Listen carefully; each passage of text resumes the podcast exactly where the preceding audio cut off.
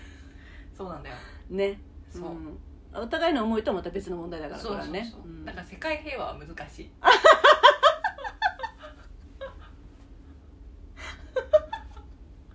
世界平和にはそれぞれの人との適切な距離関係っていうのがあって、そうそう、ね、でそれがこうあるべきみたいな、例えば、うん、家族なんだからみたいなので仕切るっていうのはちょっとあんまりにもね、そうそうそう、うん、よくそのさ、こう全員が手をつないで輪になってるとかあるけどさ、うんうん、もうみんなの距離が均等が平和とは限らないよねっていう。本当その通り、本当その通りだよ、うんうんもうあえてその手をつないでる中に全員を入れ込みたいんだったら、うん、本当にもう真向かいぐらいにすごい遠いけど顔見えませんけどぐらい、誰なのあの人みたいなぐらいだったら手つなげるかも、炎上線上にみたいなね。隣無理だよっていうのあるよね、うんうんまあ、そういうことをやっぱりだからなんか家族なんだからって言って同じような親しさとかを共有してくる人って結局何も分かってないんだろうなと思う、ね、本当に自分の家族だけを基準に考えないでほしいっていうか、本当そうだよね。たまたまその家族はそういう距離感でみんなとうまくいってるかもしれないけど、うんうんうん、もう一人違う個性入ったらどうですかっていう、 そうだね、その治安維持できますかっていう。そうだね、うん、もしかすると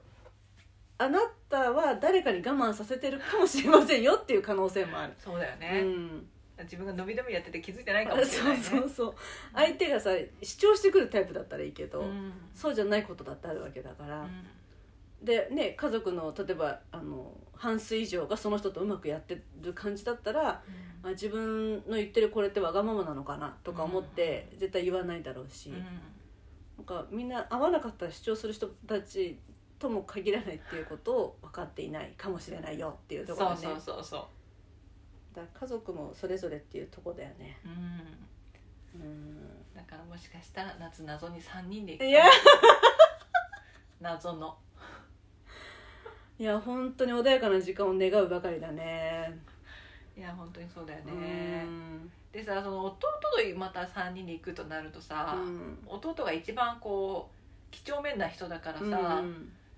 弟からしたら見たら私もお母さんも同じグループだからさ雑な側の人間たちだと思ってるからさなんかこうイライラもさせるし、うん、動揺もさせる、たくさん彼のことを。あーなるほどね、うん、この間なんだっけ、一緒にご飯食べに行った時かなんかに、うん、私があまりにさっと席を立ってすぐ行くもんだから、うん、もう弟は本当4度見とかするわけ、こう確認してね、うんうんうん、でソファーの上とか全部こうやって触って何も忘れ物がないっていうことを確認して、うん、で私の忘れ物がないかも全部確認してくれる、私の席の方もこう確認してくれるわけ、ないなとか、うん、見てら分かるないなんてこう手で触ってこう表面を慣れて確認して、でもそれでもこう確認してとかやっていくのに、うん、私がこうもう何も振り返りもしないでさってこうだってバカみたいに歩いてったから、よくそんなんで今まで何も忘れ物しないで生きてこれたねって言われてそこはどうだかっていうところはあるよね。何もしなかったわけではないけどそんな思ってるほど深いダメージないよっていう。そうだね、そうだね、それは本当言えてる、うん私にとってはその確認を毎回することの方が辛いそれをやらなきゃいけないとね、こう思ってるのがそうだよね。そうそうそう、うん、だってそんだけ確認したのに私の方に後からこうちょんちょんってついてきて「忘れ物ないかな、大丈夫かな」って言ってるから「でも絶対ないでしょ」ってもう自分が信じられないんだよね、多分 ね。だから触るっていう感触にさ、そうそうそうそう、うん、ちょっとでもあれだね、私もなんかこう家の鍵とかさ、一時やっぱちょっと不安が強くて、うん、何回も確認しに帰ったりとかしたことがあって、うんうん、これどうやったら不安解消できるのかなっていうか、うん、家が空いてたらどうしようみたいなのがあって、うん、でも私はなんかもうやっぱりなんていうの、鍵を閉めてる映像だけはしっかり残すぞと思って、うんうんうん、もう目見開いて鍵入れてでなんかこうガチャっていう感覚とか、よし今日の分やったって、だからふと不安がよぎった時にあれ今日どうだったっけ、あ大丈夫映像残ってる今日のみたいな感じで、うんうんうん、やっとそれが解消の方法になったんだけど、こう人によって違うじゃないこういうのってね、うんうんうん、だからなんかそれこそガチャガチャ2回ぐらいやんないと収まらなくなった時があって、うんうんうん、その 家から出てガチャってやった気がするけど、あれこれっていつの記憶だっけ、でも今日だと思う、ちょっともう一回一応戻ろうとか思って戻ってガチャガチャってやって、うん、あ大丈夫鍵ついてる、あ鍵かかってるみたいな感じで、うんうん、でもう3回は絶対やんないって自分の中で決めたから、うん、もう空いてたら空いたてでいいみたいなぐらいの感じででも多分こういう人って割と楽なんだろうなと思って、うんうん、諦められればね、そう諦められればね、うん、もうなんかそれってやっぱり自分が決めることだからさ、うん、なんか多分触ったりしてるのも自分の感覚にこう感じさせて自分の目だけじゃなくてそうそうそう、ね、あの視覚触覚でそうそうそう、うん、やってるんだと思うけどね、それでもやっぱりこう不安になるんだよね、理由もなくね、うんうん、大変だと思う。だから弟に、うん、それはまた違う時だけど、うん、話してびっくりされたのが、うん、雨降るかなと思って、うん、でも私基本的には雨降るかなと思った時に、うん、降らないのに傘持ってるの嫌だから、うん、一応置いていくの傘、うんうんうん、だけどなんかその時はちょっとパラッと降ってたかなんかで、うん、傘を持っていくことにしたんだけど、うん、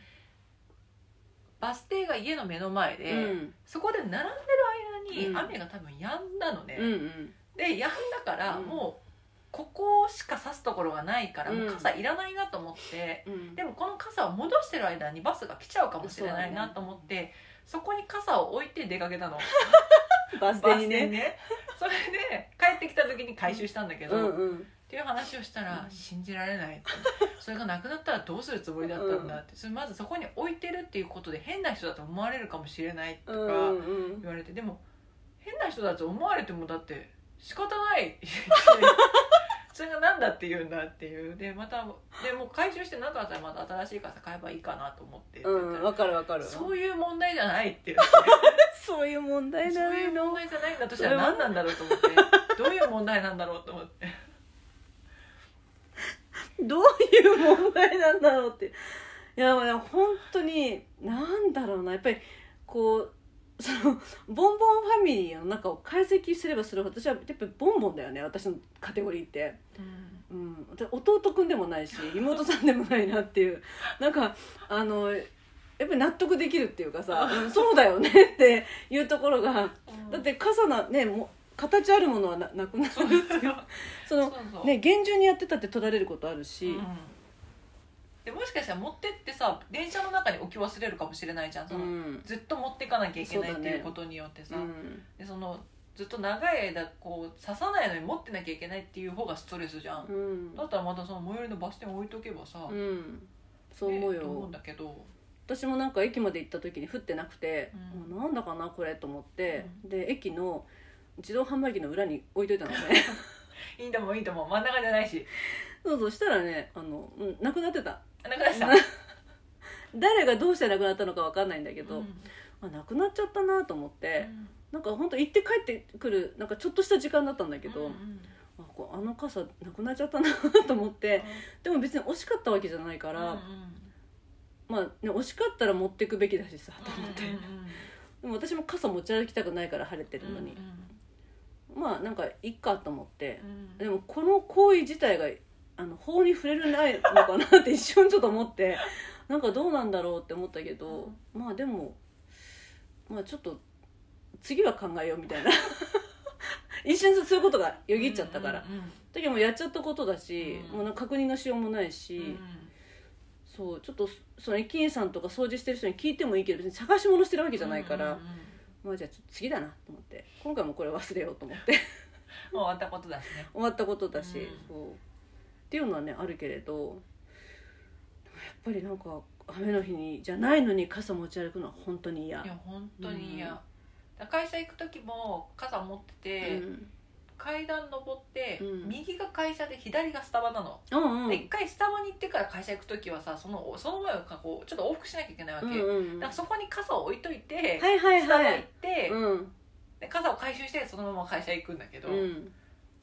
それをこの間同僚の子に見られて、うん、何あの傘取ってっていいのって言われて取ってっていいっていうか私が置いたんだよさっきって、なんで置いたのそこに私が置いただって邪魔じゃんってスタバ行くだけなんだからって言って、うん、え、なんか道端にとか道端っていうか、なんか歩道橋の手すりのとこちょっと置いとっただけえ、なんで持ってかないのとか、なんかすごいいろんな基本的な質問されてなんか荷物になるからとか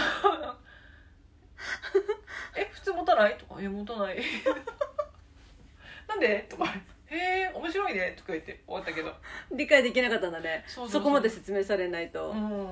へえ、その子も言ってた、取られたらどうすんのとか別にいいけどみたいなねしょうがないんじゃない、そこ置いてんだもん道端にそうそうそう、だけどそのなんか長いもの持って何かを取りに行くっていうのがさ、うん、どうせまたここ戻ってくるのにっていうところだよね。そうそうそうそう、分かるんだけど、やっぱり分かんない人がいるってことだよね、うんうん、まして撮ってるって思われたから何撮ってってんのそういう誤解を招く場合もあるってことだよね。そうだよね、なるほどね。いやちょっともう面白すぎるよ、ちょっとっていうホリデーでした。ホリデー次、2022年早々に結果報告ですけど、そうです、これはすごい全然超プライベートなことなんですけど、はい、うん、私はコーヒーが飲めないじゃないですか。あ、そうでしたよ、うん、そうで、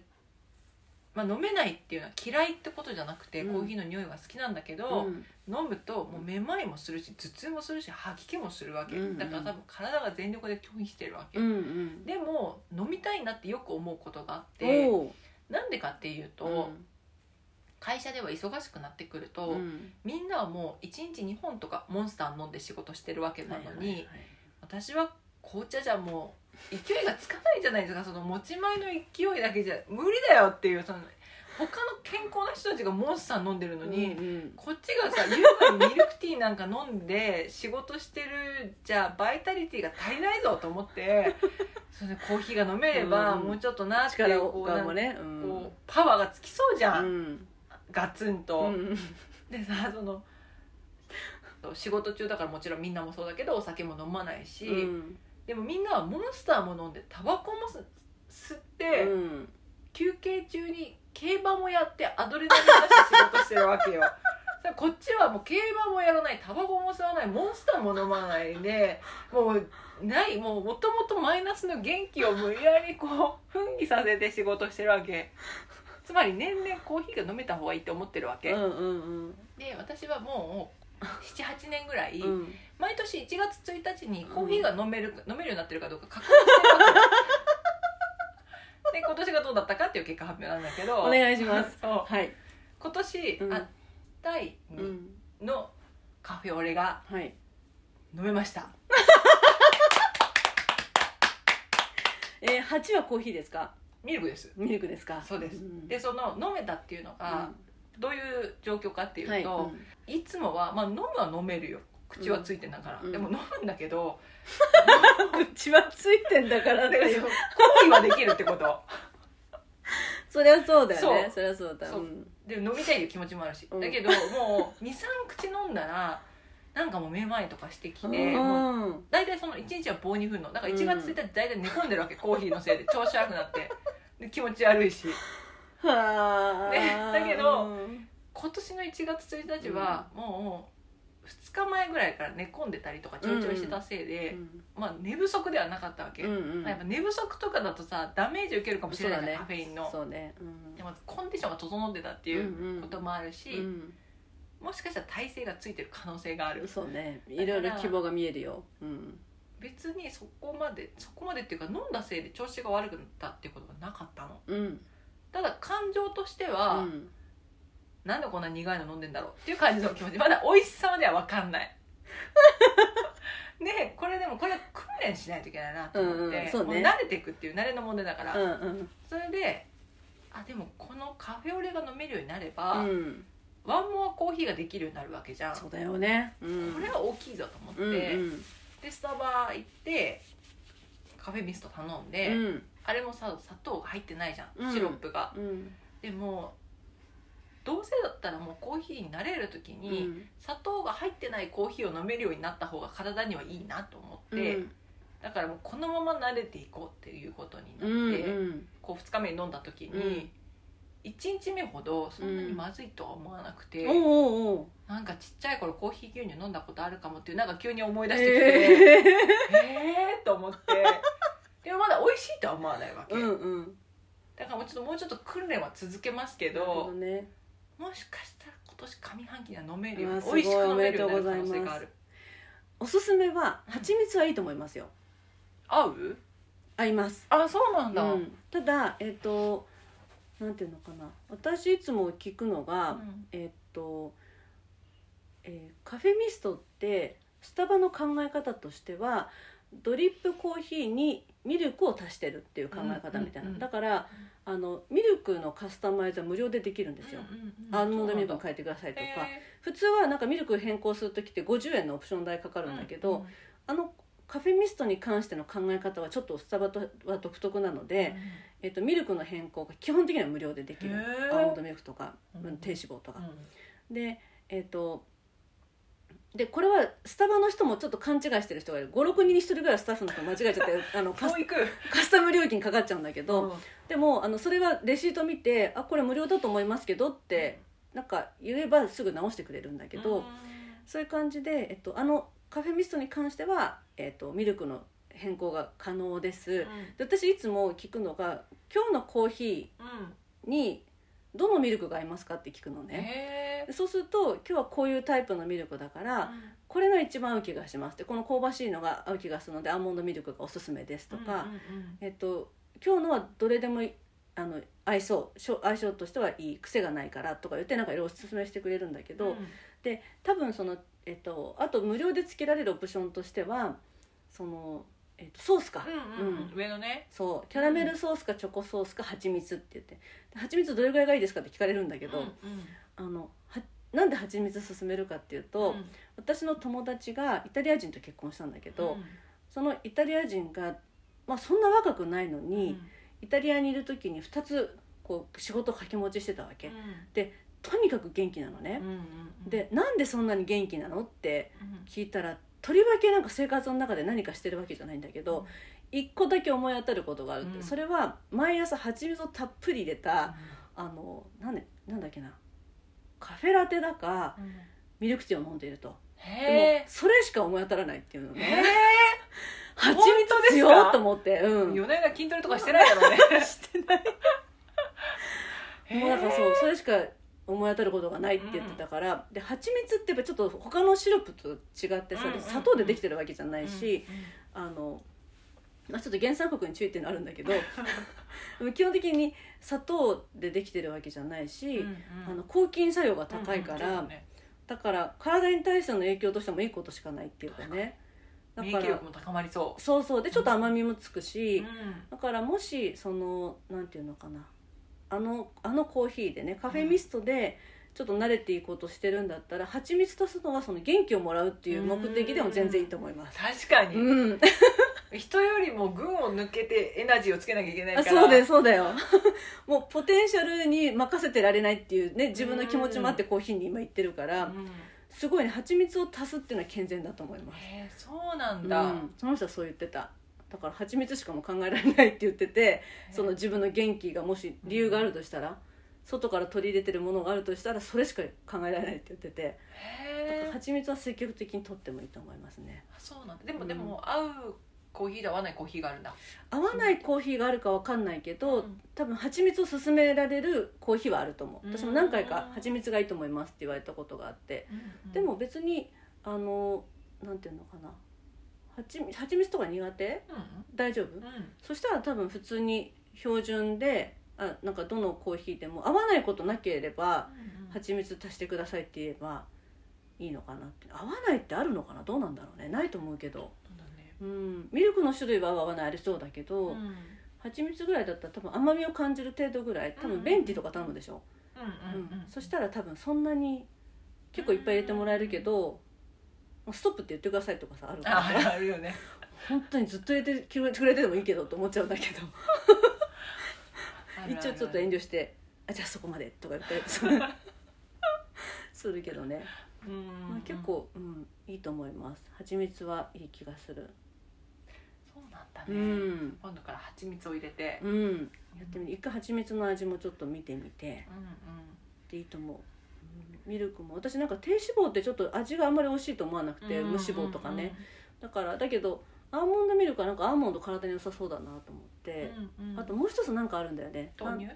豆乳じゃなくて、あ、そうそう、オーツミルク、うんうん、オーツミルクはさらにさっぱりしてますって言われて、うんうん、でオーツミルク頼んだからでヘルシーですって言われたんだよね。なんでだったかな、穀物だからかな、うん、食物繊維の話してたかな、なん植物性だから、うん、でもアーモンドもそうでしょと思ったけど、確かに。でもアーモンドはさ、うん、オイ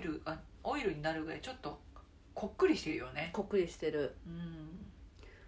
ただそのなんかこうアーモンドミルクの時によく言われるのはその風味が香ばしくなるみたいなこと言ってて、コーヒーによってはそういうこうちょっとチョコっぽいさフレーバーのなんかあるじゃない、うんうんうん、多分そういうのとかにすごい合うんだと思うんだけど、うん、うん、私はアーモンドにする、オーツにもしたことあったけど、オーツだとほんとサラッとしてて、うんうん、あ、これは飲みやすいなって思ったけど、割とその飲む時にちょっとコクがあると美味しいなと思う方だから、うんうん、アーモンドにすることが多いかもしれない。自分も蜂蜜はいいと思いますね、多分。そして、エナジーをつけて、うん、そうエナジーをつけてね、うん、そのイタリア人の人が飲んでるなら間違いないでしょそう2つ仕事できてんだから。そうだよね、すごいよ、うん、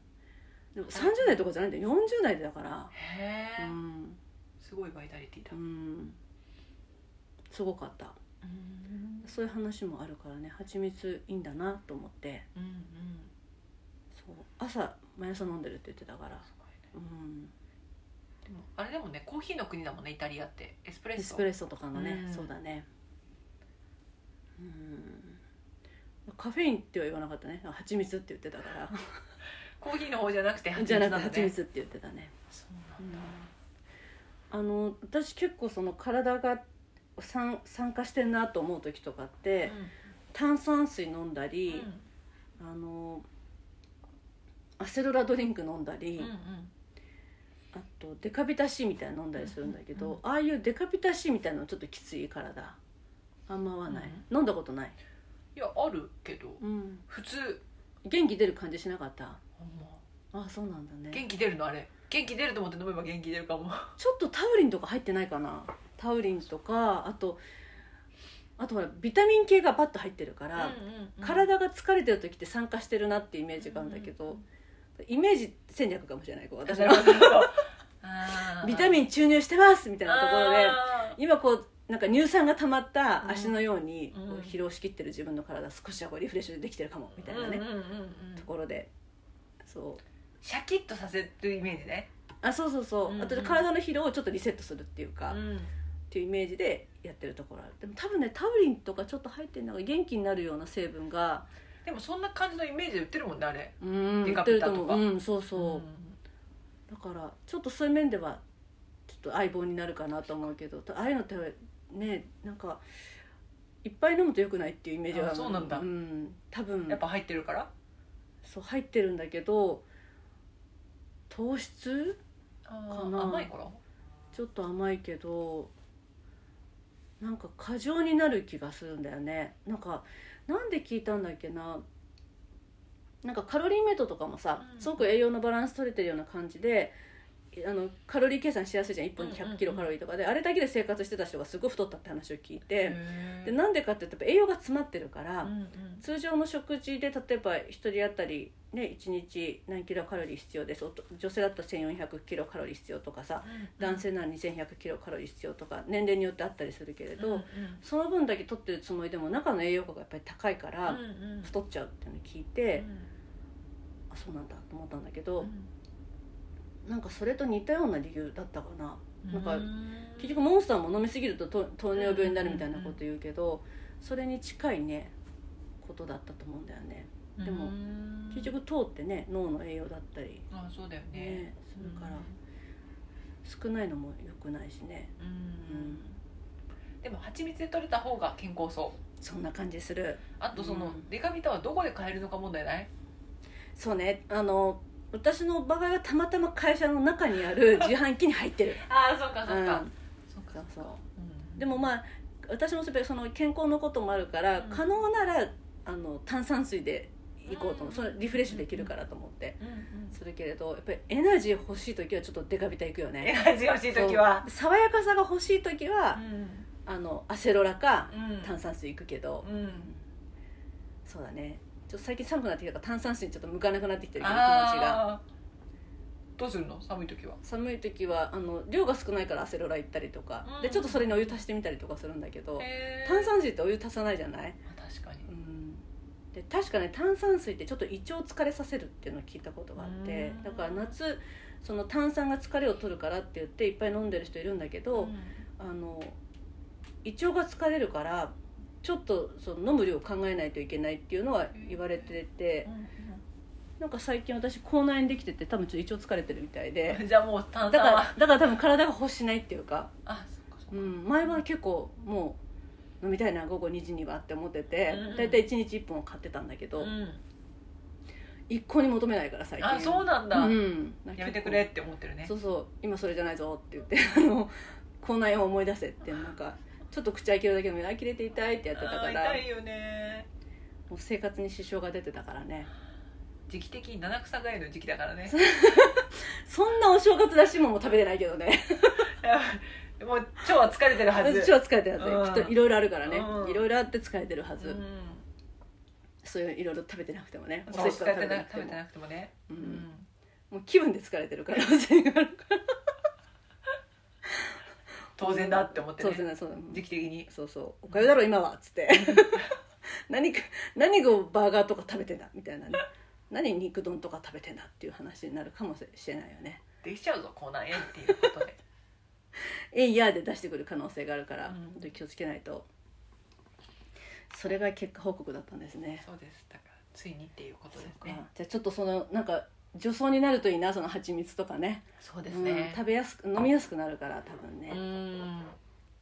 うこれで蜂蜜嫌いになったりとかさ、本当なんかどうやっておびしようかもともとうんカモミールのティーラテには蜂蜜入れたりするし。ああ、そうなんだ、うんうん、カモミールもいいんだよね。美味しいよね。美味しいってことは合ってるんだよね、きっとね、うん、あ、美味しくない。私最初飲んだ時なんかなんだこの菊みたいな菊飲んでるみたいなやつと思ってそうなんだ。そう、あんまハーブティーがのハーブティーで美味しいと思ったことがほとんどないね。ああ、じゃあもう無理だ。ハーブティーみたいな味するもん。あれもうあれをザ・ハーブティーそうだよそうだよね、無理だよね。そうだけどなんかハーブティーっていうかカモミールティーがすごくいいんだって、やっぱり体に、うんっていうのをツイッターで見て、うん、でその人が勧めてた、うん、すごくこれ良質で、うん、1回買うとすごく大きな袋できちゃうんだけど、うん、でもすごい良質なカモミールだから飲む方はもうおすすめですとか言って、もう買ったのそれを、うんうん、本当にでっかい袋できて、うんどうしようかなっていうぐらいなんだけどやっぱ草なの、うん、でもその私ティーバッグのしか飲んだことなかったのカモミールで、今回のその本当にドライのが入ってて、それをポットに落としてでお湯かけて、でその茶こしのついた蓋のところで飲んでるんだけど、全然飲みやすい。あ、そうなんだ、うん、やっぱさすが良質だからなんだろうなと思って、うんまあ、あとはその多分ティーバッグに入ってるのはあんま好きじゃないのかもしれない。なんか、うん、日数の関係なのか今まで飲んだののブランドのちょっと個性なのか分かんないけど、えぐみが草感菊感か、うん、菊の香りをいい香りだと思ったことがないっていうのがあって。あ、なるほど、うん、菊の花のね、うん、うん、なんかあれが好きな人もいるじゃない、爽やかだなって言って、うんうんうん、なんか全然なんかこう思ったことない、菊の匂いがすると思ってもう目の敵にいてる菊の香りを。そうそう、でも菊科の花すごい好き、ガーベラとか好きなんだけどおかしいなっていう感じで、とりあえずね今はそれを飲んで1日1回ぐらい朝とか夜とかね飲むようにして、うんうん、一応ちょっとこう仲良くしとかないとなって買ったしと思って、うんうんうん、でもカモミール好きなんだね。カモミール、そう、なんかそういうハーブティーとか、うん、とこう癖のあるお茶が好きで、うんうん、あ、そうなんだ。センブリ茶とかあるじゃん。あるね。すごい苦いやつとか、はいはい、苦いなと思いながらちびちび飲んだりとか、うん、へー、そうそう、ローズヒップとかも美味しいと思う人。そう、すごい美味しい。あ、本当、うん、なんかローズヒップにたまにさ、シンプルローズヒップじゃなくてさ、うん、なんかローズヒップとなんか掛け合わせたやつとか、ハイビスカスとかあるね。あ、そうそう、うん、ハイビスカスとかまだいいんだけど、うん、なんかこうキャラメルじゃないけどなんかそういう感じのフレーバーを、うんうん、そうさんがちょっと余計なことしないでって思うそうだよね、うん、なんかそういうのが飲みたかったらそっち行ってるからって思う。確かにね、そうだよね、うん、なんか私でもああいうハーブTK いつも飲むときはその効能を見て、いやもう絶対飲んだみんな飲んだ方がいいよこれぐらいの感じなわけで、みんな飲むべきだ、全人類ぐらいのこんな体にも飲み物あるのかなっていう、うん、飲んだときにいつも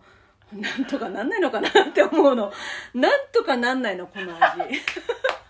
こんなにいいもののはずなのに全然体が受け付けないんだけどと思って、もう全然魅力感じないっていうか、もうなんでかなってなんとかなんないのかなっていつも思ってる。あ、そう、うん、前の職場のパートのおばさんが、うん、もうそれこそすごい一時期ハーブティーにハマった時代があったのよ、うん、あなた好きなのねって言って、うん、そうなんですよって。私すっごい好きだった時にみんなを誘ってハーブティーパーティーをしたことがあったんだけど誰も来なかったのよそう言ってねハーブティーって結構肩身狭くないって言われてまあ、確かにもうお母さんも嫌いだし妹も嫌いだし、うん、あまり周りで好きな人見たことないですって言って、うんうん、でも美味しいですけどねって言って、うんうん、本当やっぱ好きな人たちは分かり合えるけど結構大多数の人からは、うん、あれはって思われてるよねっていうでもなんかみんな好きそうな雰囲気だったりするじゃん、なんかこう、そうそうそう、結構堂々とあるよ、いろんなこう、うん、テナント入ってるよバーンと、うんうん、入ってるけど、うん、飲めたらべって思うでしょ。なんとかなんないのかなって思うのいつもなんとかなんないのこの味っていつもなんでこれ飲んでんの私って思うんだよね。そうなんだ、だからさっきなんでこんなの飲んでんだろうっていうの言葉聞いた時に私はちょっとハーブティーに感じてることが同じだなって思ってでも毎年チャレンジしてるの偉いなと思うけど私も今回またチャレンジしたなそういえばと思って結構大袋買ってね、うん、なんだっけあの、海外のなんだっけアイハーブで買ったの。アイハーブでそれは良質なのが来たことでしょう。大量にそうジャーマンカモミールがね大量に大袋で今度ジップロックに入れて持ってきてもいいですか。ありがとうございます手伝ってもらっていいですか。ジャーマンから来たんですね。ジャーマンカモミールっていうなんか種類があるみたいで、そうみんながカモミールって飲んでるものの大半はジャーマンカモミールらしいんですけど、なんか私またドイツと思ったけどなんかちょっとそういうことでもなさそうっていうか、あなんか品種の話みたいな感じなんだけど一応でもちょっとそういうのがあるのでね、うん、ストレートで飲むんですか。ストレートです、うん、でそこはちょっと蜂蜜足してみたりとか。でもねなんかそういうことじゃないそれなんかそれで薄まるもんじゃないで今回のはでも今回のは割とその効く感があんまなくて、うん、お茶飲んでる感じに近い感じっていうか、うん、だからこれはこのままでいってみようと思ってて、だからちょっとこう新しい境地。私葉っぱごとっていうか入れる時に葉っぱごと入れた方が生きやすいのかもと思って、そのこうスッとね飲みやすいのかもなって。ティーバッグので美味しいと思ったことがないからちょっと難しいね。それは難しいと思ったよね。ローズヒップとあれも蜂蜜足したけどなんかもう全然なんか別になんか足したからといってみたいなごまかされないぞとなんかまずいとなんかなんていうのかな、まずいと美味しいをかけて美味しいになることはないんだなと思ったの飲めなくもないみたいな、まずいが強いっていう、なんかねやっぱまずくないっていうどっちかって言ったら酸っぱい感じ、その酸っぱさの種類っていうかお酢、お酢とかの酸っぱいはいいんだけど、なんだろうね、なんかでも私お店で一回試飲してこれならと思って飲んだことあって、多分それ蜂蜜だかなんか入れててなおかつすっごい薄くしてたんだと思うんだけどあれ美味しかったじゃんあれと思いながらってすごい眉間にしわ寄っちゃうぐらい悩んじゃう。なんかあそこはなんかこう場所でそう美味しく感じたの私と思ってプロモーションがうまくいったなんか空気の飲まれやすいタイプとか思いながら、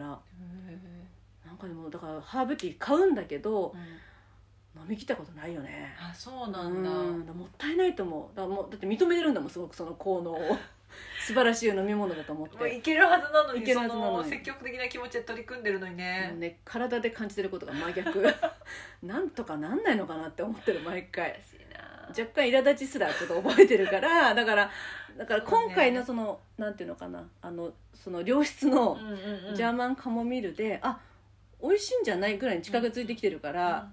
これをこのなんていうのかなもう当たり前みたいに感じられるようになったら多分普通のティーバッグのもこう美味しいの共通項をこう味覚の中で探して多分いけんじゃないかなと思ってんだけどでもそのプリズマでさ最高のさ、うん、泡盛を知ってしまったからもう普通の泡盛は飲めないかもしれないと同じようにさ最高級のカモミールに慣れた体になってしまったらさその巷のカモミールなんかじゃもうごまかされないっていうかなる可能性ないペッてなる可能性があるこんなのカモミールじゃないわみたいなあなるほどね、うん、まあこうカモミールの質がねみたいなこと言われるかもしれないけどもうそれ好きじゃんってなるよそうだねそうだねカモミールを、まあ、愛する気持ちをちょっと育みたい ねだっていい飲み物なんだから、うん、それを認めて飲み始めていつもちょっとなんとかなんないのかなって思ってるからそこをいやなんとかなったじゃんっていう風に思えたら、うんね、なんかこうちょっと今までうえって思ってたものを飲んだ時に、うん、なんとかしようって思うかもしれないね、うん、そうだね、うん、アイデアも浮かぶかもしれない、うん、だって私ティーラテで飲む時に、うんストレートだったらいいんだけど、うん、ティーラテってさもう牛乳がさ、うん、もうコクがあるっていうかさ ね、だからまあ低脂肪とかに変えればいいんだろうけどそれはしたくないから、うん、牛乳を入れることによってカモミールがちょっと隠れちゃうからあそうだ、ねうん、茶葉を増量するもんあそれで、うんうん、だけど、うんまあ、ずっと入れっぱなしにしてるし茶葉をあ、うんうんうん、ちょっと頑張ってくれっていうカモミール感もっと出してくれって思って飲んでる出せ出せって思ってるけど、ね、出せ出せと思って、うん、でシロップをなしにして蜂蜜にすれば、うん、シロップもなく体にも良いしそうだねもう限りなくもう健康な飲み物になりますよそうでも、うん、それだとエナジーが出ないのカモミールティーラテハチミツカスタマイズは、ね、カモミールは癒すだけだもんな全くそのよしっていう気持ちで言ってるのにそれを飲んだところでなんか牙を抜かれたような気持ちになるの癒さもうなんかリラックスモードみたいなそう、ね、寝ていいよみたいなそうそうと思ってこんなんじゃないっていうなんかこう作りてあげたい気持ちと、うんカモミールが生み出す作用が真逆だから、うん、あちょっとね今じゃないんだよなっていうことで敬遠されがちそれはカフェミスト行くよねそうカフェミスト行こうそうなのそうなの、ねうん、いやそれでうまくいくといいなそうだ今まではカフェミストが一般的に飲めてなかったから、うん、もうせめてチャイだったのよあなるほどねスパイスいっぱい入ってるしねでも上にすごいもう見えないぐらいもうシナモン振ってくださいって言うでも粉でむせるぐらいもう一口目粉でむせるぐらいのシナモンをかけてたわけもうシナモンスティック買って舐めてた方がいいんじゃないかぐらいの感じだどっちかってねみんながタバコ吸ってるからでこっちはシナモン吸ってるから何吸ってんの茶色いやつシナモンですけどっていう確かに煙も出ないですねちょっとシナモンブレイクしてきますあそうですごいスパイスも好きだから、うんうんうん、で多分血行を良くするじゃんシナモンってそうだね、うん、だからその、まあ、ちょっとモンスターには勝てないけど、うんうんまあ、地道には頑張れるかなぐらいのそうだね、そうだね、体のポテンシャルに対するアプローチとしてはねそうそうそうだから体がエネルギーがない場合に、うん、外から注入したいって言ってる場合でも私聞いたけど結局栄養ドリンクってとかああいうモンスターとかって体力の前借りっていうじゃない、うん、そうそうそうだからなんか後でドカッとくるから飲み続けなきゃいけないって聞いた、うん、前借りをし続けるっていうねそうそうだから2本とか飲んでる子とかは、うん、もう夕方ぐらいにあなんかモンスターが切れてきたとか言うもんあ本当に、うん、だからもう体が貯金がなくなるってことだよね前借りしてたと思うだから本来は前借りだから貯金もないんだけど、うん怖いもんないもんだよね。怖いもんない、うん、ちょっとね。だからそのみんなが飲んでる間に出し抜くために、こっちはもう健康なイタリア人直伝の蜂蜜、ねうん。みんなでギャフンって言わせてほしいもん。蜂蜜でそうそうハニーパワーでね。そう。うん、自然由来なんだこっちはっていう。蜂蜜は割とね私たちもお世話になってるから。お世話になってるからね。確かに今も蜂蜜供給中だから。そうだそうだ。仲良くしてくれないとそうだね、うん、この前配信中にスタイフの急に声が割れ始めて、うん、あららと思って声が割れてきたなって言ってどうしようかなって言ったら、蜂蜜舐めたらいいんじゃないかって誰かが言ってくれて、うん、あ、そうださ、蜂蜜は効くよねって言って、でなんでか分かんない、私大さじっていうか大きなスプーンに蜂蜜たっぷり入れて、うん、舐めたらもうほんと気持ち悪くて焼けた、喉が喉がその時喉焼けなかった、結局多分喉が痛かったら焼けたんだと思うんだけど、うん、焼けて効いてるって感じになったと思うんだけど、うん、ただただ甘かったのね、もうこんな甘かったうえーって言っちゃって、うん、蜂蜜甘いって、蜂蜜は甘いって誰かコメント書いてあって、まあ、その通りです蜂蜜は甘い、驚くようなことじゃないって言って、確かに確かにその通りだったと思って、だから多分今まで蜂蜜舐めてた時って喉が痛い時とかだったから、うん、多分こうの喉にその染みる感じが効いてると思って、うんうん、あんまり思わなかったかもしれないけど、ただただ蜂蜜を舐めるっていうのはこんな気持ち悪いもんかと思って結構辛かった、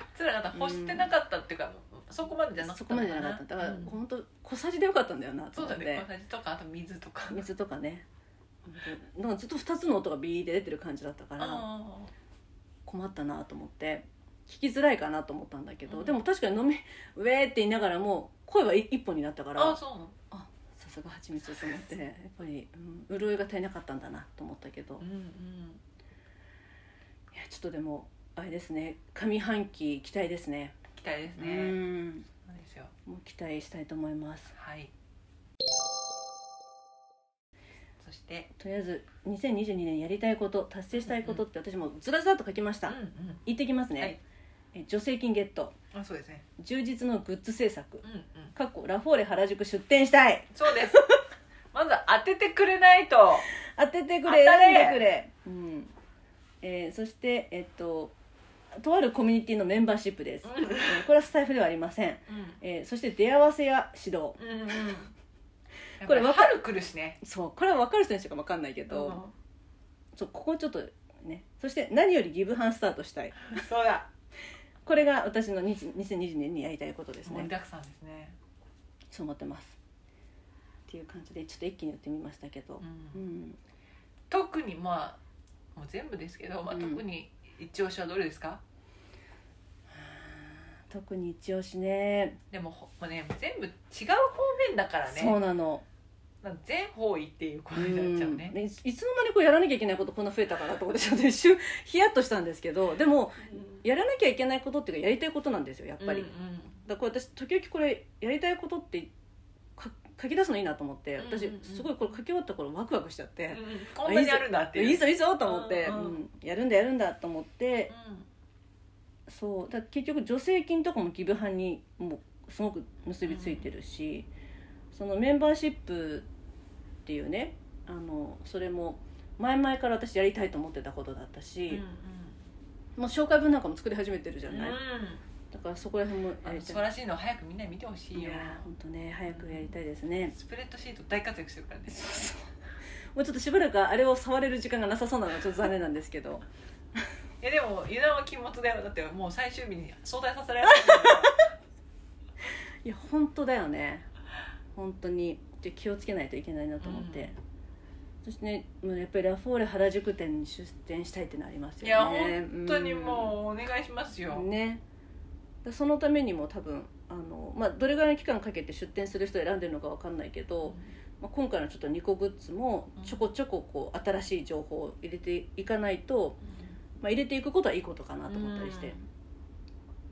お母さんも言ってた、その犬グッズを作るっていうのはすごいいいアイデアだと思うって言ってて、うん、あ、本当、うん、お母さんもカードを作って、うん、友達の家族に送るときに、うん、猫ばっかりお母さんは作るけど、うん、犬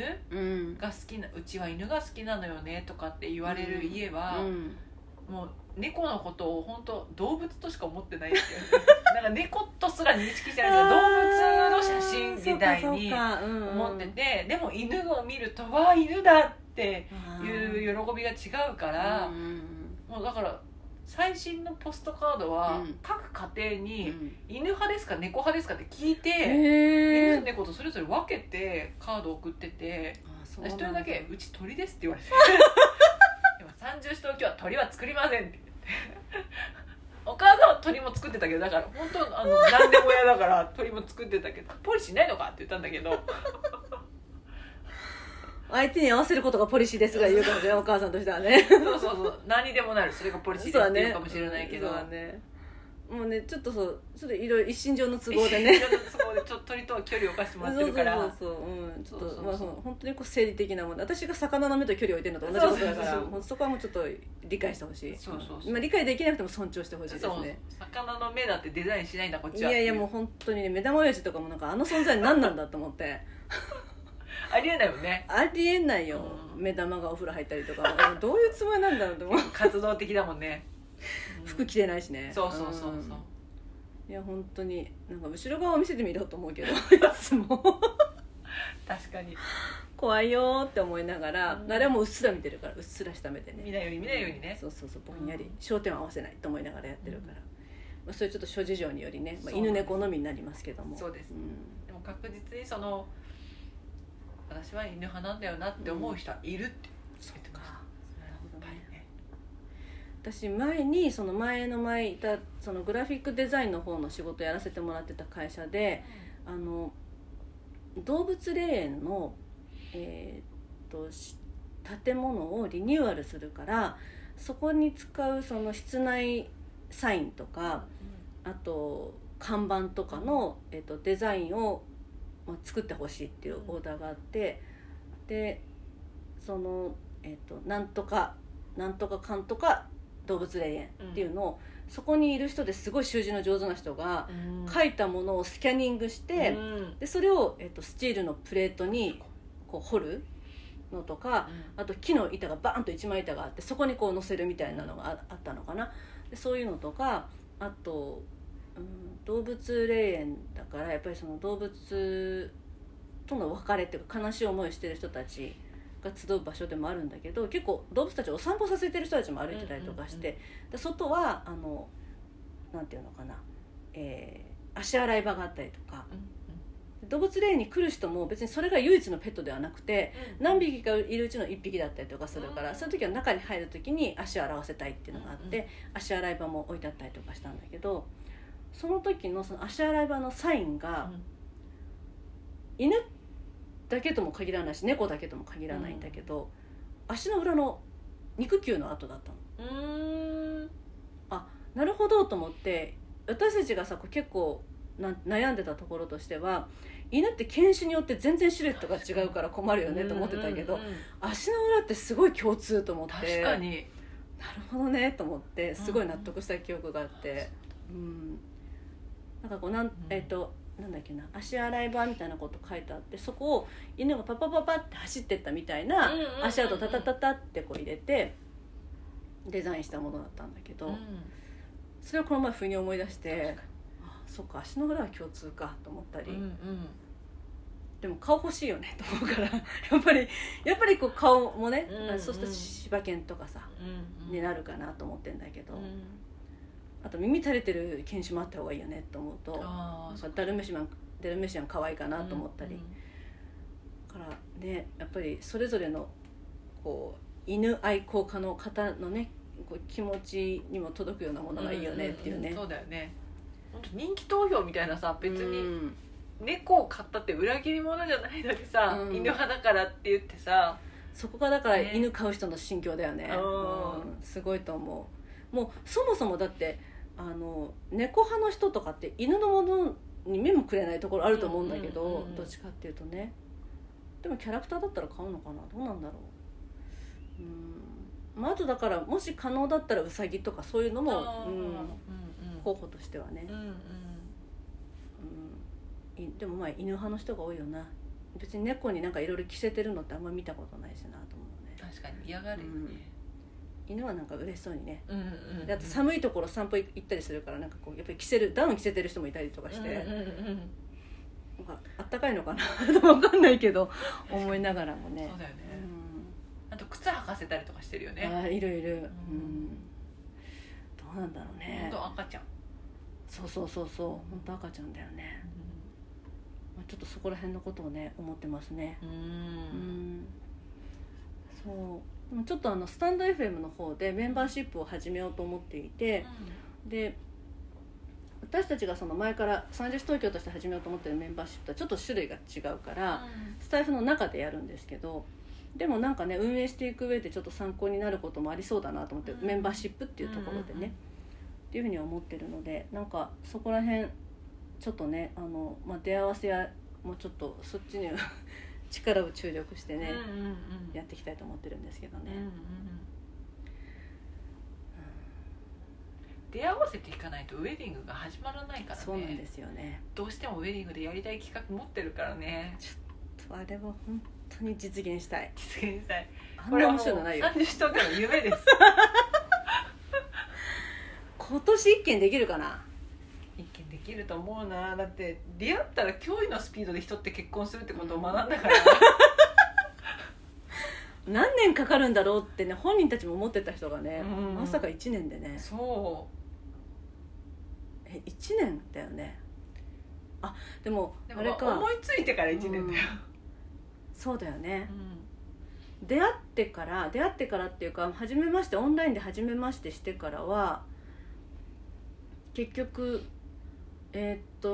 もう周りにも結婚のご挨拶をしていますって言ったのって、うん、年明けてたあの時。年明けすぐじゃない？そうだよね、うん、だ年内ぐらいに済ませてたからやっぱ半年ぐらいで行ってんだよね、うん、行ってるよ、うん、あれだけ出会えてなくてね。そう本人たちがどれぐらいニーズを感じてるかっていうところと、まあ、なんかちょっとうまくやるのちょっといろいろこうなんか出会う回の前に3時間ぐらいやり取りしたのちょっと思い出しちゃって今ちょっとまたできるかなとかね。それをやらなくても効率よく出会わせていける方法を考えていかないと身が持ちません。本当深層心理解明士もこう並行してやってたら忙しいから出会わせや一本でやっていかないと。そうだね、うん、うん深層心理解明士はノンさんにお願いしてもいいし。そうだね、のんさんね、うん、のんさんどうかな。のんさん意外とちょっと苦手なんだよね。そこの分野苦手なの苦手。のんさんは、うん、人の話をとことん聞いて、うん、で本人が整理していく手伝いはもうすごい最高にできるんですよ、うん、もうそれ本当もうザ・カウンセラーの鏡と思ってるんだけど、うん、ただ人の気持ちをちょっと理解したり言ってることの、うん、でもこういうことってあるよねみたいなところが難しいんですよ割と。あ、そうなんだ。本人が至ってシンプルなところがあって、うんうんうん、超ロジックな人なので、ちょっと今回のような複雑なちょっとそう、まあ、もう言ってるんだからそうなんじゃないって終わりそうなんです。そうだね、そうだね、うん、なんかなんか辛いって言ってるのが今日寒いねと同じだとは多分思わないと思うんだよね。まさかっていうことだね、うんうん、なんかどうしてそういうこと言うのかしらに多分こうなんか言っちゃうような気がする内容の、ね、我々に来るほかあの二人もダメじゃない終わりみたいとか、うん、なんかそう幸せにならないと思うあの二人ってなっちゃうと思ったあんなネガティブだったみたいな感じになっちゃう可能性があるから、うん、いやネガティブが落ち着くネガティブもあるっていうところで、うん、だからポジティブを、ね、病気にさせてはいけないからそう交わってはいけないこともあるよねっていうね。あるある、そうそう、うん、それがプラスとマイナスがいつも正しいわけじゃないよねっていうところでさ、うん、っていうのもあるからな。だからちょっとだからのんさんそこはどうかな。もう本当になんか話聞いてほしいって人に集中してほしい気がするけどねそうなんだね、うん、あとは結構そこら辺理解できる人もいるんだけど、うん、適任だなと思う人いるんだけど本人が抱え込みやすいから。あ、そうか、うん、だからちょっと私ぐらいなんかこう私もかなりなんていうのかな、関わってたとは思うんだけど、うん、その人がもし関わったらって考えたら多分ね3倍はやってると思うからなんかもうまずいだからなんかもうその人を介さずには2人は会えないぐらいの勢いになりそうだから2人が依存しちゃってそうじゃなくて2人がそれぞれこうね自立した関係になれるようにするのが目的じゃないですか、うんうんうん、どっちかと私たちの手を離れるのね、うん、だから新しいねこう対象の人も見つけていかないといけないしね。うん、それを自分たちで来てくれるようにするためのコミュニティだから。そうだね、うん、そこまで深く介入しなくてもいいようにしないと。そうシステム化してね、うん、だってねただ出会えてないだけの可能性が高いですからその業界の方たちは、うんうんうんね、出会える場所さえあれば、うん、あとはお互いを知る方法っていうのをちょっとね紹介すれば、うん大丈夫なはずいや自分何言ってんのかなと思っておかしいんで知り合う方法を紹介したりする。なんか知り合うことのプロですみたいなさ、なんか私の言う通りにすれば知り合いますみたいな、なんかちょっと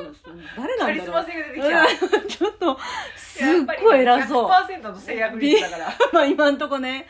すっごい偉そうでびっくりしちゃった自分が、何言ってんだろうと思って、実績に基づく、まあちょっとねにじみ出てるよ自信なんてないんだよ。だけどなんか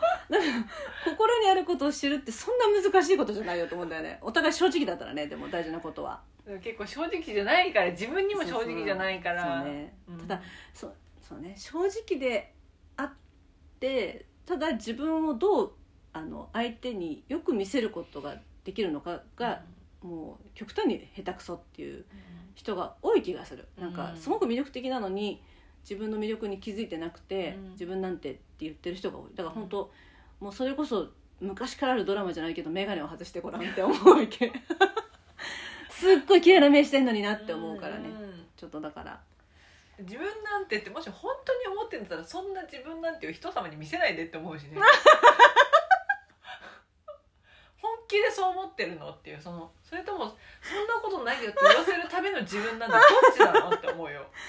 いるよ。でも言ってほしいんじゃない言ってほしい、誰かが言ってくれたから大丈夫なんだ、私はきっと、僕はきっとっていうのがさ見せないでほしいわ。それぐらいこっちは思っちゃうよってところだね。思っちゃうね、うん、だって本当にそういう人が言ってるならまだしも、うんうん、こっちから見たらすごいいっぱいいいところがある人なのに、うん、なんかこう悲劇を拾いみたいな感じにされてももし本当にそうだとするんだったら、うん、そんなのをこう表舞台で見せないでっていうか、見せられる人様に見せられるようになってきてから出てきてるっていうのも正気かっていう気持ちでも大丈夫から言えないよ。だからね、本当にみんなに分かってほしいの、こういう形の愛もあるってことだよねそうで、あんまり悲劇のヒーローみたいなこと言ってると、うん、こっちはそういう苛立ちを感じるよって、ね、そう、うん、別に誰も幸せになれない、そんなこと言っててもそんなことないよって多分ボンボン2回ぐらいしか言わないと思うそうだよ、もう少なめだよ、ね、ちょっと期待してるよりはでも、ね、その2回全力だからしっかり受け止めて、うん、そう言ってくれてるんだったら頑張りますっていうのをできれば1回目の時に言って返してほしいって、うん、3回ぐらいになってくると、もう本当どういうつもりなのって、そんな自信ないのによくここまで来れたれがいいこと言うからそうだとしたら自信つくまでもう出てこない方がいいかもしれないとか言ってズームで自分の顔さらしてる時どんな気分とか言うね。そう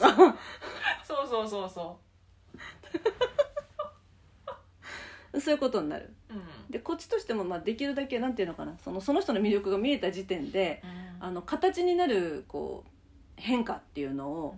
ちょっと提供したいですよね、うん、こう一緒に、例えばだけど、まあ今みたいな時代がまだ続いたり、あとは住んでる地域が離れているんだったら、うん、ちょっとこうオンラインでそれこそ手頃なユニクロなんかを見て、うん、こういう上着とかすごい似合いそうとかさ、うんうんうん、そういうちょっとテレビでその人変身計画みたいなのあって、奥さんが惚れ直す旦那さんみたいなのあったりするけど、うんうんうん、それぐらいなんかより魅力的に思える、うんうん、私たちから見た良さがちゃんと引き出されてるなっていうコーディネートをちょっと紹介したりとかしながらね、うんうん、もう一つの企画だから、あ、そう、ね、そういうのをちょっと、うん、これだったら分かってもらえるかなっていうね、こっちは、うんうん、あなた大丈夫だっていうところで、うん、女性なんかもね、うん、女性の場合どうしますか？男性はそういう感じで多分洋服ちょっとね、うん、変えたりすればよかったりするのあると思うんですけど、うん、気を使わない人っていうか、興味がない人とかだったら、うん、服買ったりとか、うん、美容院行ったりとかしてもいいと思うし、うん、でもやっぱり女性の方は深層心理解明士が必要な気がするどうしても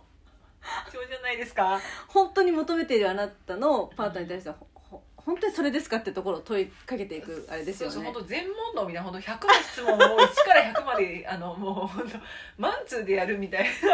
なだからね、自分に嘘ついちゃってたりとか、うん、なんかこうよく分かんなく、いろんな情報が入りすぎて、うん、分かんなくなってるところはあるよね、きっとね、うんうん、一般的にはこういう人がふさわしいとかね、あ、そう、うん、肩書きに振り回されたりとかね、うん、とか明るい人がいいとか自分くらいのにだってさ、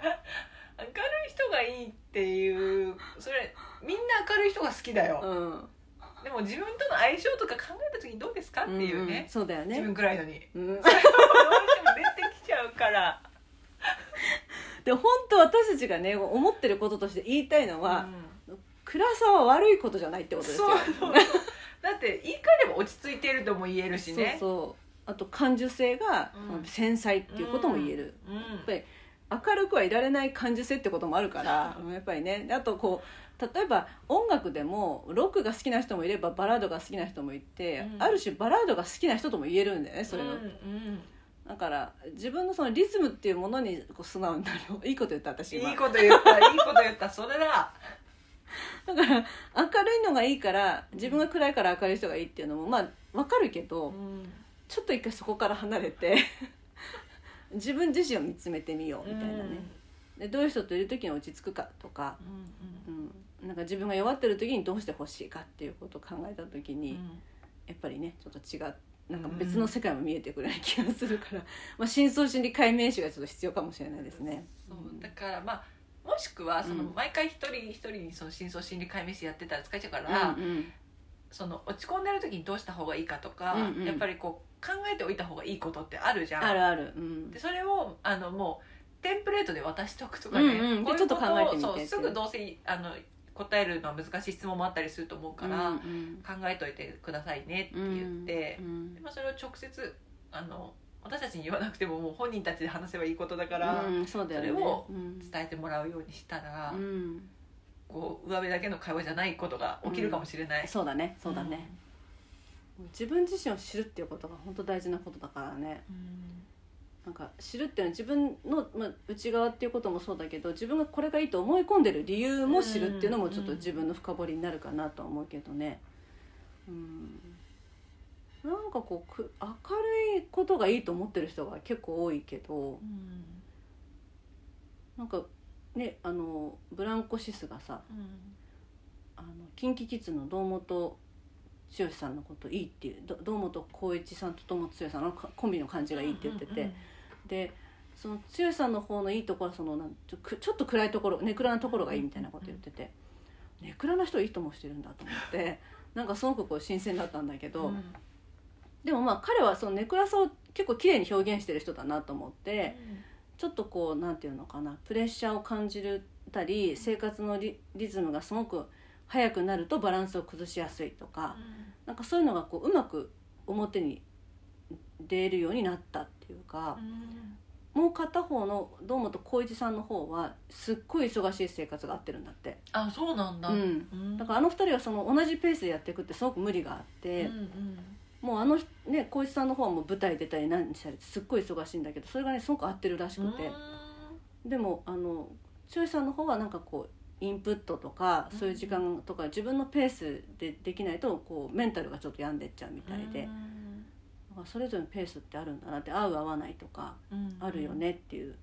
ところで、で彼はまあそこら辺がね、メンタルで調子悪かったらすぐ表に出やすいし、それもなんかこうちょっと魅力的な感じで出てるっていうか、うん、ちょっと今病んでますみたいなのが綺麗に出てるから、みんながこう素直に心配できるっていうかね、うん、そういうふうなこういろんな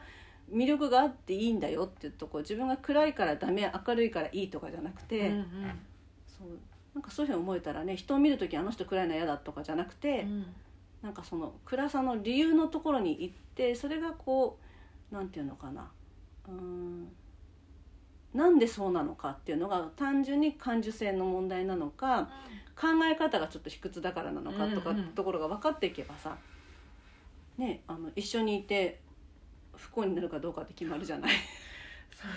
う、ね、もう最悪さ、うん、同じ歪み方かもしれないじゃんね、もしかしたらね、うん、そうだよ。そしたらもう見えてる世界が一緒じゃん、うん、ハッピーじゃん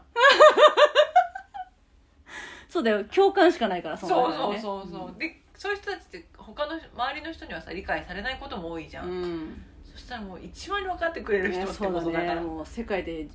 ね、たった一つの自分の居場所って思えるかもしれない。そうそうそう、だから暗いこと恥ずかしがらないでほしいし、うん、でもし暗さがちょっと考え方の歪みから来てるんだったら、それは考え方だから直していけると思うんだけど、本質的な感受性に由来してるんだったら、ちょっとそれはね、もう変えるというよりもなんかそれを魅力的に感じる方向から見るっていうのがいいかなと思うからね。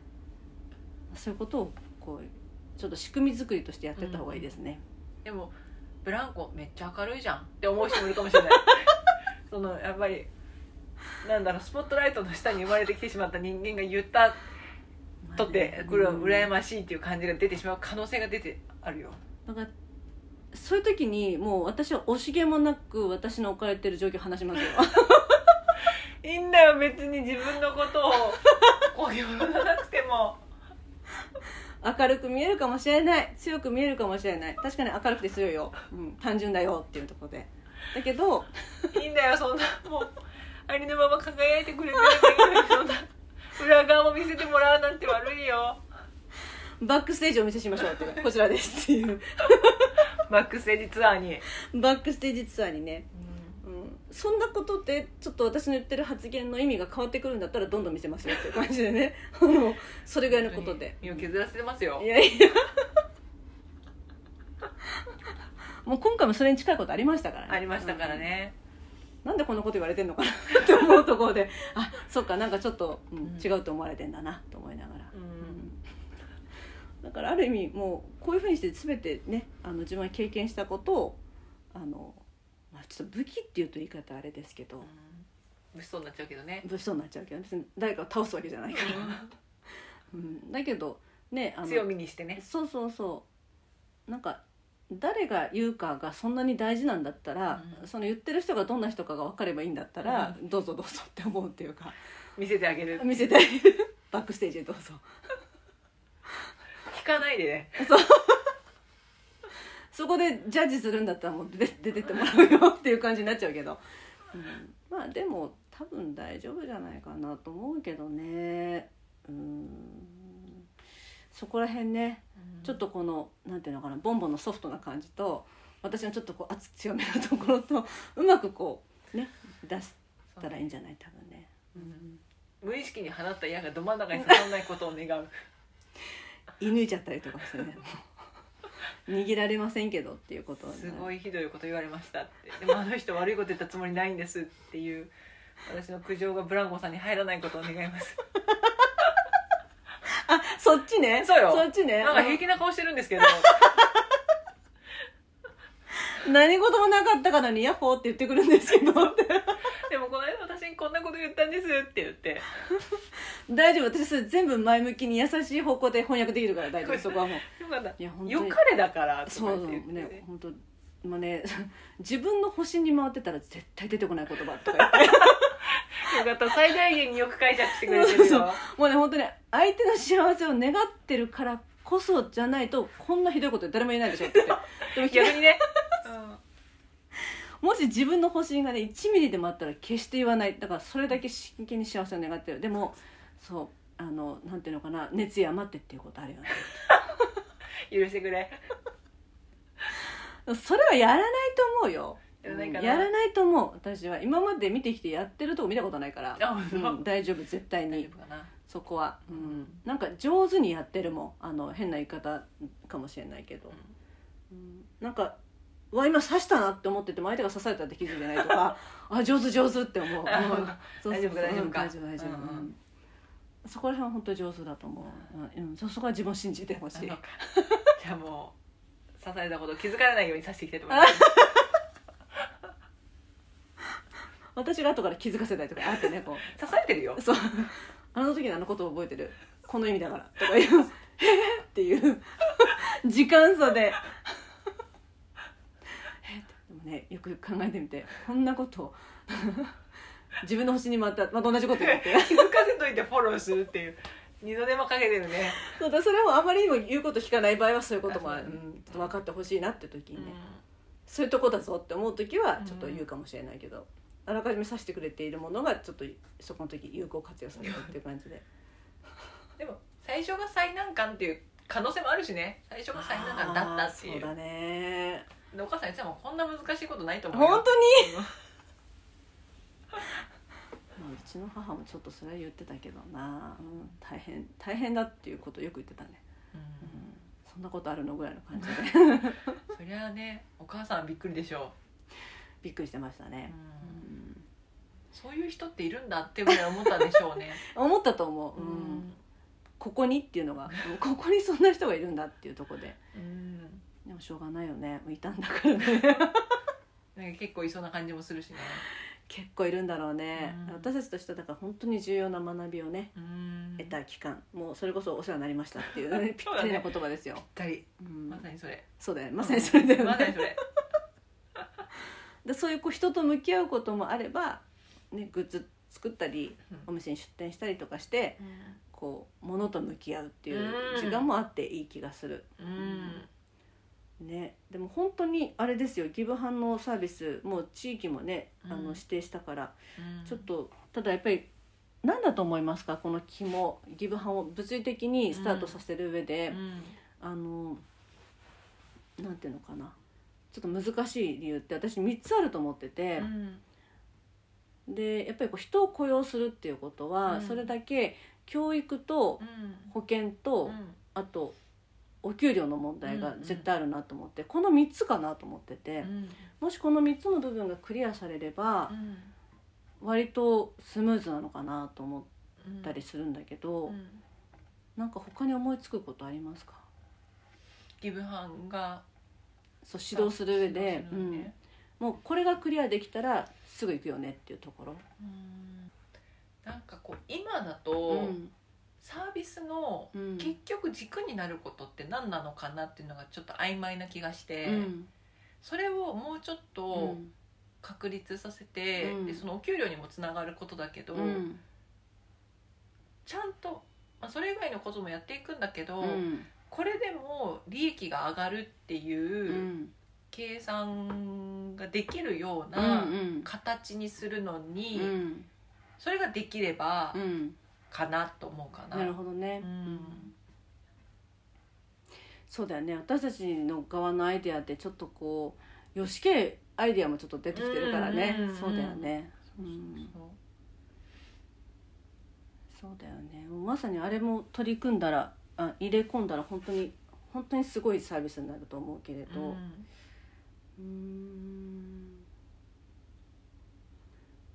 そうここでさ多分決めないといけないのが、私たちの対象となる人たち多分若い夫婦が多かったりとかするじゃない、うん、でそうするとなんていうのかな、こう富裕層が多分一番少ない層と言ってもいいと思うんだけど、うんでなんかサービスの内容が価格に匹敵するとしても、うん、その対象者が見つけられないとちょっと難しいなと思ったりしていて、うん、でじゃあその、サービスの内容に匹敵する料金を支払いますっていう人が現れました、うん、でもその人たちって私たちが本当に助けたいと思ってる人なのかなっていうところのなんかこうジレンマがあるなと思って、そしたらもう本当にこのサービスを回すための、うん別のルートの資金繰りが必要なのかなと思ったりして、うん、だからそれが助成金でもいいのかもしれないけれど、うん、多分自力でやっていくには、うん、このギブハンの事業を支えるすごい有力なサービスが、うん同時に走るか、うん、もしくは、外からの助けで成り立たせていくかっていう感じだよね、うん、そこで助成金が関係してくるなと思うんだけど、うん、もう一つのサービスって言っても結局やっぱりそこにもね安心安全とかさいろんな教育とか関係してくるから、うん、そこまで手が回るのかなっていうね、うん、部分もあったりするしそうなんだよね、昔のその音楽家の人たちがさやっぱりこう、うん、ある貴族の人たちに抱えられて、うんうんうん、もう専用の音楽家のようになって、うん、でそうやってこう生計を立ててたその、うん音楽家だけじゃなくて絵を描く人とかもね、うん、なんかそういう、こう支援者がいて、うん、そういう、芸術活動が成り立ってたっていうのがあったりするから、やっぱりそういう風な部分すごく理解してもらえたり支援 してもらえたりする存在、まあ、それがサービスを利用する人でもいいし、うん、そういう人たちを助けたいと思ってる同じ志の人でもいいんだけど、うんうんうん、なんか必要だよねそういうのがね、うんうん、なんかそのお給料をいくら欲しいか月額 でそこからサービスの内容を決めていくっていうのが通常 その物事の順番みたいなんだけど、うん、でもさっき言ったみたいにそこから入っていくと、私たちがこのサービスを提供してちょっと助けになりたい人たちからちょっと遠くなるっていうんだよね。そうなんだよね。そこ結構ジレンマだよね。そうなんだよね、うん、でその助成金とかに頼るとかってなると、うん、結局 NPO 法人ってことなんだけど、うん、でも前はっていうか、もともと NPO 法人みたいなやってることを NPO 法人じゃなくて企業としてやりたいから、うん、NPO 法人にはしたくないって言ってたんだけど、うん、先生に、うん、でも企業が NPO 法人を持つこともできるんだって。ああ、なるほどね、うんうん、でだから例えば三重支東京としてそれ以外の全てのことは企業としてやるんだけど、うん、ギブハンドサービスだけ NPO 法人にするっていうことも、うんまあ、考え方としては多分できるんだけ どでもそうなっても結局その NPO 法人って日本は寄付はあんまりないから、うん、助成金頼みになるから、うん、助成金がなくなった時に急にサービスが提供できなくなっちゃったりするっていうことがあるって言ってたから、うんそうなったら結局意味ないじゃん。それが続けていけないから、うん、だから助成金とかこう外からも収入は得られるけれども、うん、でもある程度それがなくなったとしても回っていけるような、自立できるぐらいの体力はないと難しいじゃん、長期的に考えた時に。だからやっぱり収入が増えるような方法を別に考えるか、うん、なんとかしないと、うん長期的には提供できないよなと思って、うん、そうだよね、うん、そうだよね、そういうところがあるよね、うんうん、やっぱり何かに頼ってるってそれだけさこう運命共同体になるっていうところでのリスクが大きいよね。それって自分でコントロールできないことが増えていくってことだから、うん、なんかねそれで中途半端に悔しい思いをするのもさなんかちょっと残念だなと思うしね、うんうん、この前なんかテレビ見てた時に何年までに、こう何世代の何十代の人が人類の半分を日本って言ったかな、うん、日本の半分を回るとか65歳以上の人って言ったかな、うん、それ割と近い将来なんだよね。2025年だ、うん、でそれでこのピラミッドを見てくださいって言ってなんか年配の人、うん、で、まあ、中年の人、うん、でこう子供の人っていう感じで、うん、通常だと多分こう綺麗なひし形になったらいいのかな、分かんないんだけど、うんうん、もう完全に上が膨らんでる状態なのね、うんうん、雫の逆型みたいになってて、で子供がどんどん減っていく、うん、で子供の親世代の人たちもなんかいっぱい働くんだけど結局その上の世代の人たちの、生活の保障のためにいっぱい税金取られるみたいな生活で、ますますここにお金をかけるのが難しくなってくるのかなと思うと、うんうん、なんかどうやって、ね、サービス提供してったらいいのかなっていう感じがするよねと思って、うんうん、本当に一部と思われてるよね。そんな気がする、うんうん、もう子供いないと思ってんじゃないなんかでもいないんだとしたらやばいよっていう。いや本当そういうことなんだけどね、うん、みんな日本からいなくなっちゃうって感じなんだけど、うんうん、っていうところでしょうか。結構今日はいっぱい話しましたね、久々よくスマホも無言録音してたよなんかもういっぱいですとか言わずに言ってもよかったのにね。言ってもよかった結構話してますとかね結構話してますとかね、うんうん、もうそろそろ寝た方がいいですよとか言ってくれてもよかったよね止めに入ってくれないっていう空気読んでるから読んでるからね、うんうん、かなりシリアスに話してたからねということでそろそろ今回の収録も終わりでしょうか。そうですね、うんこういう感じで1年始めていきたいと思います。はい、よろしくお願いします。よろしくお願いします。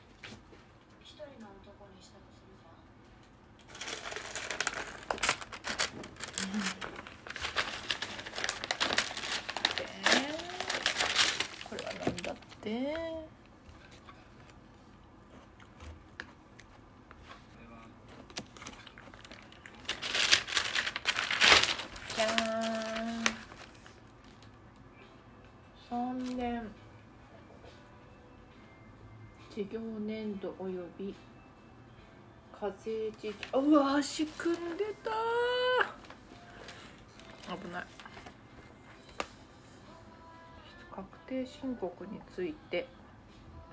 15の納付してください。なお次の OCR 入力のベビージャーがだだ、ああもうマジで意味わかんなくない？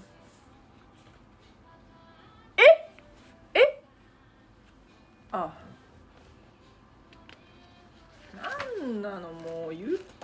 意味がわけわかんない。あ、でもこの紙見たことある。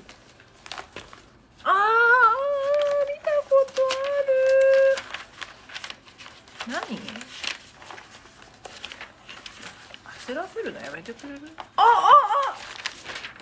あ、同じじゃんこれ。あ、いや待って待って待って待って。え？え？新宿と中央区から来てるの。お？ん？ちょっと待って待って、混乱させに来てる。中央区はお手紙つけてきてくれてるけど、新宿はつけてくれないんだ。待って待って待って待って、うわー、でも微妙に内容は違う。青色？決算、65万円、え、ちょっと待ってちょっと待って、厳しいこれは。なんで2つしか申告しないはずなのに3つ来てるんだろう、用紙が。ちょっと豆腐食べようか。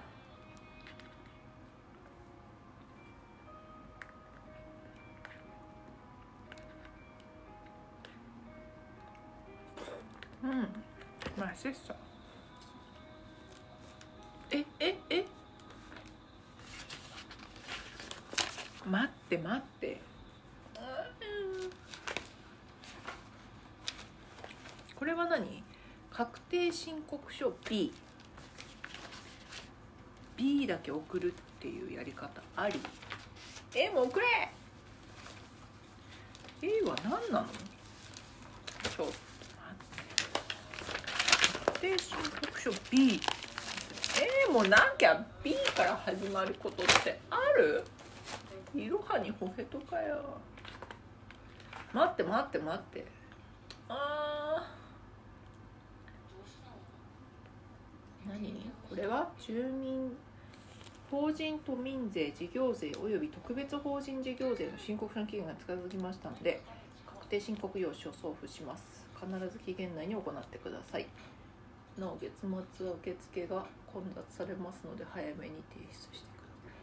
い。早めに提出してほしいんだったらそっちも協力してよ。何何？ちょっと長芋食べる。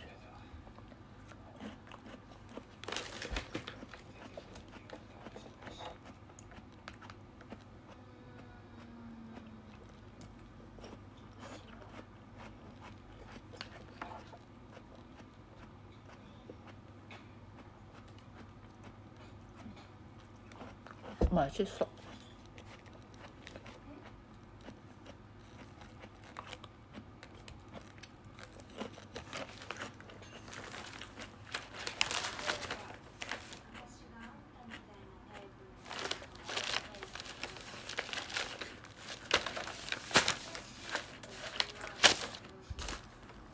何かを伝えようとしてる国が。全然意味わかんない。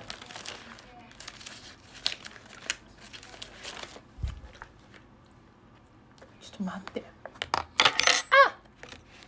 あっ！都民税と住民税しか払うつもりないのに、もう一個なんか来てる。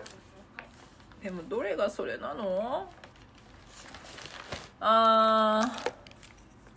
きゅうりしか食べれない。マジでさ。一回並べてみよう。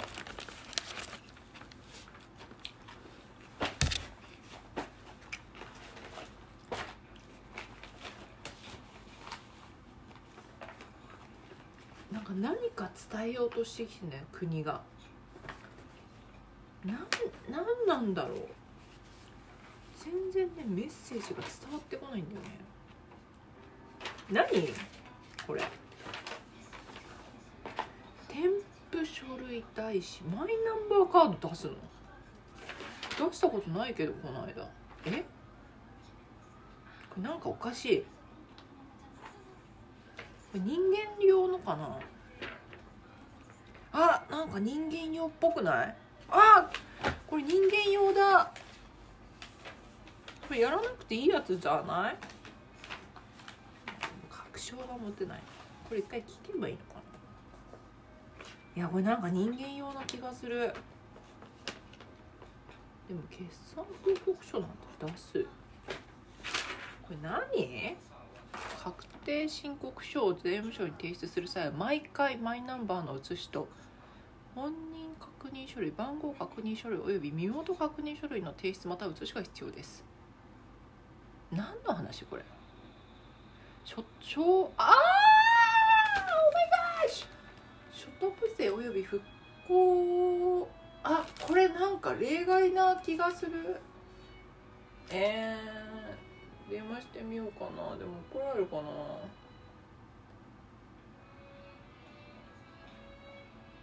ほら、ああ、出さなくていいですかって聞いてみよう、っ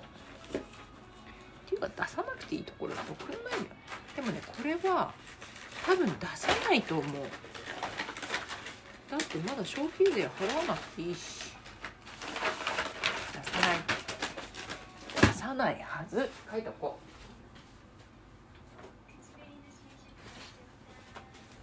でも分かんないから出さなそう、聞いてみる、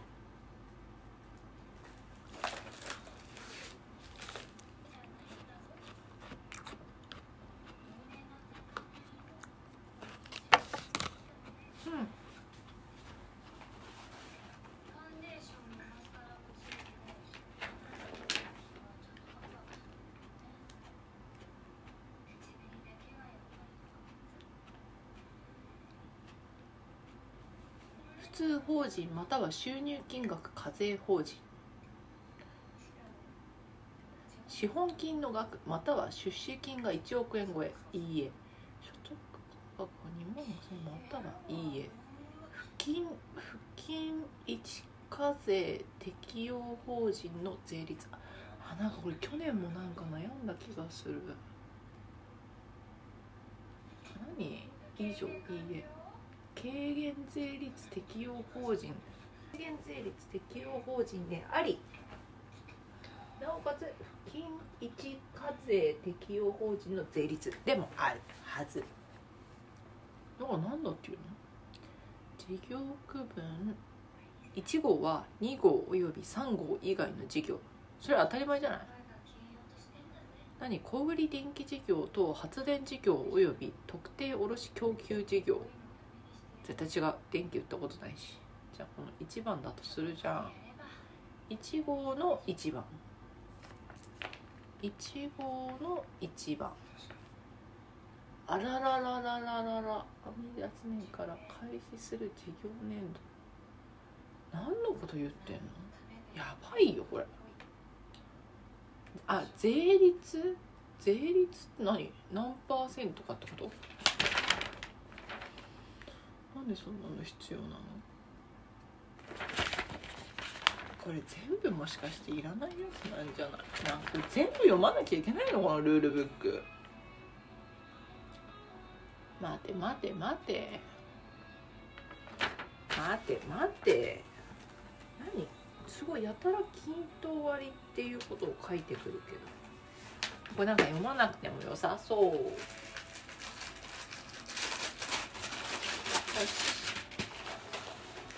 これもなんか大丈夫そう。国税庁からのお知らせ、なんでこんなわらばんしみたいなの印刷してくんの、もっと読んでほしいんだったらかわいい便箋で書け、こ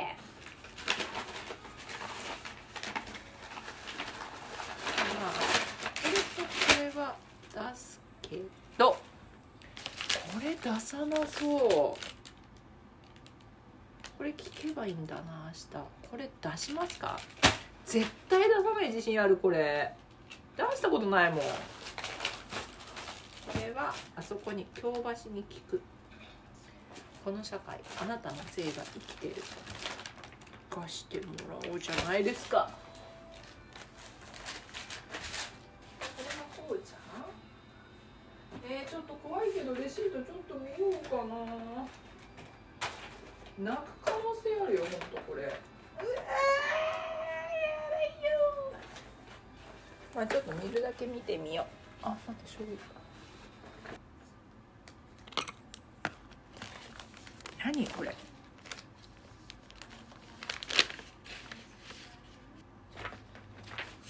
これは過去のだ。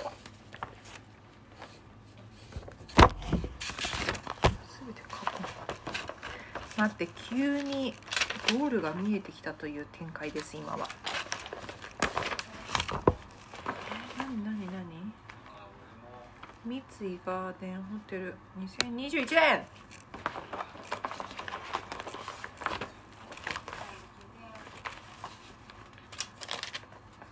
何？い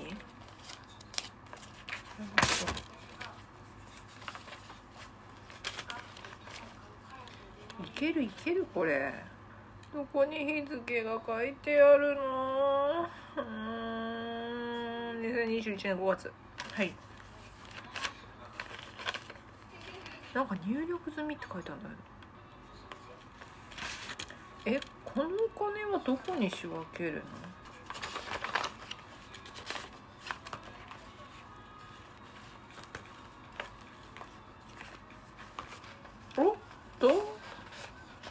怖いけど2021年。アポ。待って、アポ何買った？待って、 It's me! 仕事できる。やったー、領収書がまとまっている。これをやっていく。もうここまで来たら終わったようなもんだな。一回終わりにしよう。ご飯食べよう。よし。もうね、勝ちは見えてきた。よし。